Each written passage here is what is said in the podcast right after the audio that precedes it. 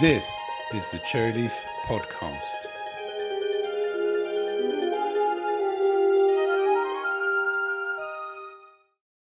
Hello, and welcome to the latest episode of the Cherryleaf Podcast. In this episode, we're going to be looking at what skills do you need for creating a developer portal? It's a question we've had to ask ourselves in recent weeks, so we thought it would be a good topic to cover on the podcast. So there are two ways that we can address this question. One is to look at it from a recruitment perspective, from a company that is looking to hire somebody. And the other side is from a training or personal improvement side, where you're looking to improve your skills, or you've got people in house, you want to get involved in writing developer portal content, and you want to update or improve their skills. So let's start with the recruitment side and then move on to looking at the training aspects. The two are related, and in fact, the training one is probably more important, but let's start with the recruitment side. From the recruitment side, there is currently a shortage of technical writers with the right skills and developers with the right skills to create good, high quality developer portals. Now, part of that you could see as being that they just don't have the skills that are needed. But the other side is, and it's often the case, that it indicates that companies have too high expectations for candidates that they interview for job roles, that they put too much into the job description and they're ending up in searching for what are called unicorns. They're looking for people with skills, but people with all of the skills that they're listing just don't exist. And it is a common pitfall that I think many software companies fall into.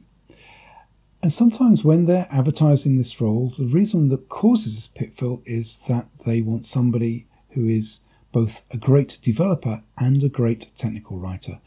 And the reality is that the two roles are two different career paths, two different roles, and it's rare that somebody is going to be good in both aspects.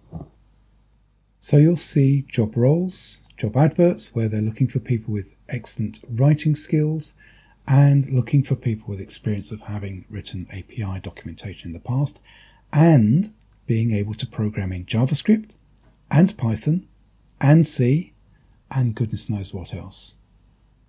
And as I said, those people just rarely, rarely exist. So this means there is a need for training for people to improve their skills from both angles. From developers who are looking to improve their technical writing skills, so if they are tasked with writing the content as well as the API, or if they want to focus in on writing content that's one audience. And the other audience is technical writers who come from a technical writing background where they've been writing content aimed at end users who want to improve their skills and can write content for this more developer, more programmer orientated audience. Because of the growth of APIs, this huge growth that there's been, there's opportunities for technical authors, technical writers to get involved in doing more work to improve their skills, to develop. For both audiences, in fact, there are a set of core skills that are needed when creating API related documentation and developer portals. And that is the fundamental aspects of technical writing. The ability to write clearly and in a way that reduces any ambiguity to structure information so that it's clear when you're talking about one thing and clear when you're talking about something else. A clear structure in the sense that there's a predictability, there's a scent of information that makes it easy for the user to find the information they're looking for. And it involves writing in a topic based way, so topics could be reused. Topics can be focused on certain types of information, and they can be written in an optimal way suited to that type of information. So, task based information is written in a way that makes it easy for people to follow instructions. So, typically, that can involve numbered lists. And related to that, and the way in which topics are written, writing in a way that makes it easy for the user to be able to spot when they've gone wrong and have information so they know what to do to resolve that mistake, to get out of that error. So, that set of skills is needed for both audiences. And in fact, we have training courses for those two different audiences. We have a technical writing foundation course, which is aimed primarily at technical writers, and we have a technical writing for developers course, which has those core skills but is orientated or more focused towards developer documentation. But in addition to those core technical writing skills, for API related documentation for developer portals, there are additional skills and experiences, expertise that is needed. Because the audience is different from other types of documentation. The audience is developers, it's a technical audience. And the relationship between the documentation and the product is different as well. With many products, software and hardware products, you can sometimes use them without needing to read the guides. You can get by. You can struggle through. You can learn from your mistakes. With APIs, that's a lot harder if you don't know what resources are available, if you don't know the location of those resources, if you don't know how to sign up to get an API key. Then it's almost impossible to use the API. For an API, the documentation in many ways is the product. So if we take the developers and that audience and those core writing skills, they'll want to know what does the audience want? What types of content should they provide on the developer portal? What is the best way of explaining complex topics, particularly if the reader is unfamiliar with the complex topic? And they need to explain it to a programmer, perhaps, who may be less skilled, less experienced, or unfamiliar with this type of conceptual information or concept within the API. And they also need to be familiar with what's changing within developer portals, the emerging conventions and standards and styles to make sure that what the writing team creates is of a suitable quality compared to the competitors in the marketplace. For technical authors or technical writers, as they're called in the States, it's a slightly different requirement they may not be familiar with what APIs are, they may not be familiar with how an API is used. They probably don't have much of a programming background. So, for that audience, the skills and experience they need, in addition to those core writing skills, is they need to know what an API is. They need to, at a basic level, know how to use an API. That can mean using tools that don't require programming, so we don't necessarily have to have programming skills. But the ability to get information from an API, they really need that basic experience. They need to understand what the audience wants, again, like the developers do. Again, we need to know what type of content that the audience will want. And also, they will need, like the developers, to know the emerging conventions and standards and styles that other API portals that developers might be using that those portals are offering, so that the portal, the products are of a suitable quality. And again, specifically, I would say for technical writers, they need to know how technical that they need to go, what level of detail they need to go to. Do they need to, now, do they need to know how to write a code sample? Do they need to know how to write a basic program? Possibly, possibly not. Both audiences also need to know, for this type of content, what is the best way for presenting this type of information. So, why have we been asking this question ourselves? And the answer is that it's been time for us to update our e learning course on developing API documentation. Because, in addition to those technical writing courses that we offer, we've also had for a number of years a course specifically aimed at how we create documentation focused on APIs. And the reasons for changing the course? Well, There are a number of them. One is around the exercises. So when we wrote the exercises for the courts, we thought we'd write them around APIs to do with hospitals because that was something that everyone understands. They understand what a hospital is. We've all got some experience of going to the doctors. And at that time, there was a big growth in an emerging API standard for healthcare called FHIR, the FHIR standard. That meant that lots of APIs from lots of different vendors were all following the same structure and standard. And this was because governments and other bodies were saying that healthcare software, healthcare software must come with an API and it must conform to the FHIR standard. So there were a number of open APIs with the same resources. Since then, what's happened is, of course, we've had COVID. So talking about hospitals and people going into hospitals is not really appropriate for these times. I think people have had enough of talking about hospitals and medicine. And also, because the FHIR standard has become accepted and adopted within that sector, a lot of the open FHIR demo and test APIs have closed down. So it's been a challenge for us to keep the exercises up to date. And like lots of situations with APIs, the documentation is also developing and changing and emerging and improving. There are now more recent approaches, standards, conventions that have emerged from different vendors, providers of APIs.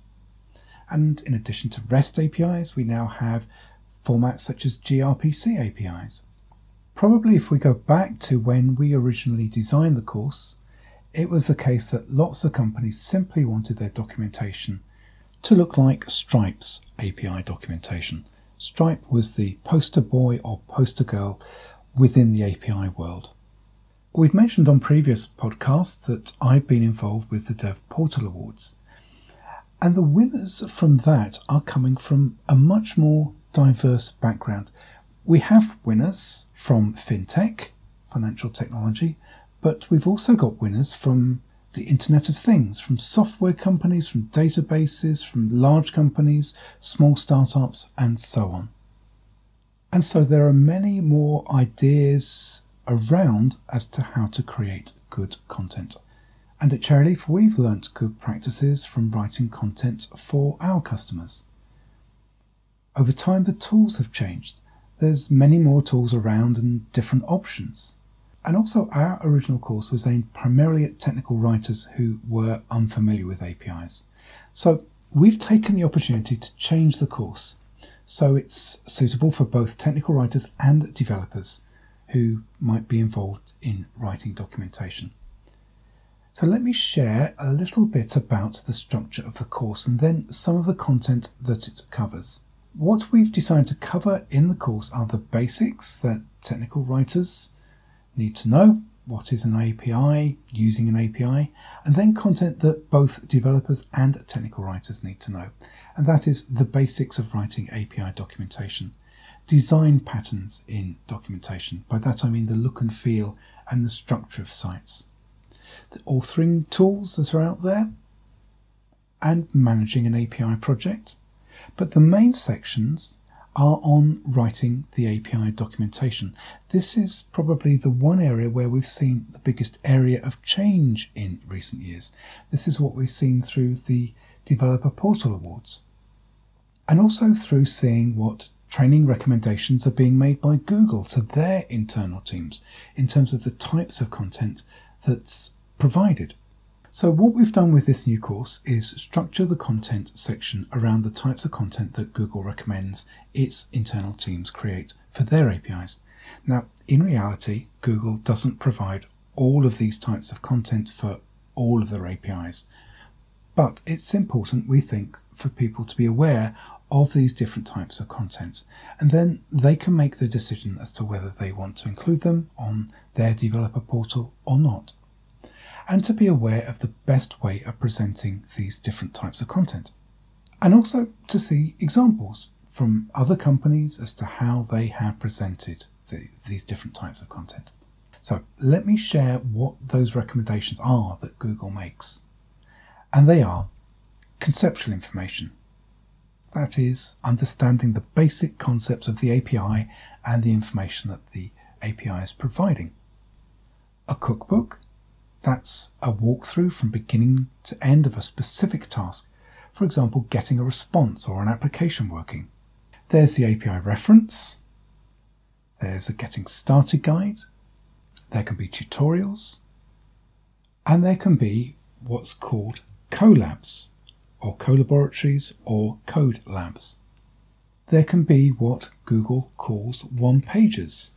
Now, these are summaries of what the API or range or collection of APIs do, the benefits for using them, how to get started, the responses you'll get from them, how to get an API key, all of that information on a single page. Case studies. These are examples from other people that have used the API and the benefits that they've got from them. There can be cheat sheets, quick reference information for people to find specific, particular resources, ways to get information from the API. FAQs. Google recommends an FAQ, and we talk about the pros and cons of having FAQs. And release notes and change logs.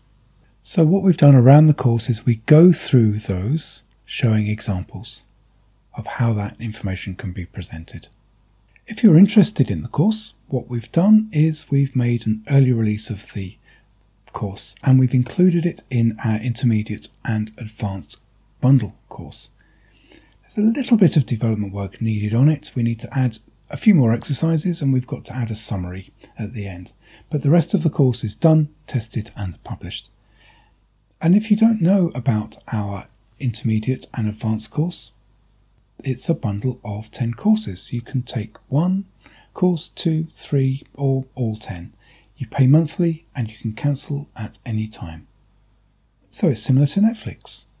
And if you'd like to take a look at some of the content in the courses, including this course on developer portals, you can see that at cherryleaf.teachable.com. It's probably worthwhile recapping going back to that main question that we had at the start of the podcast. What skills are needed when developing a developer portal? It's still good, excellent technical writing skills, being able to write clearly, to have a clear structure. It's having an empathy with, the audience, understanding what their motivation is, what they need to know so that they can get the job done so they can get on with what they want to do. In addition to that, it's understanding what APIs are, and more recently, it's an understanding of how other companies are presenting different types of content to answer those questions, those different types of documents that are being provided by Google and others. But what do you think? What other skills do you think those who are involved with creating developer portals need? you can let me know via Twitter, and my Twitter handle is at Ellis Pratt, or on LinkedIn. You can contact us via email info at cherryleaf.com, and we can revisit this topic in a future podcast episode. I think that's it for this episode. Thank you for listening. I look forward to the next time.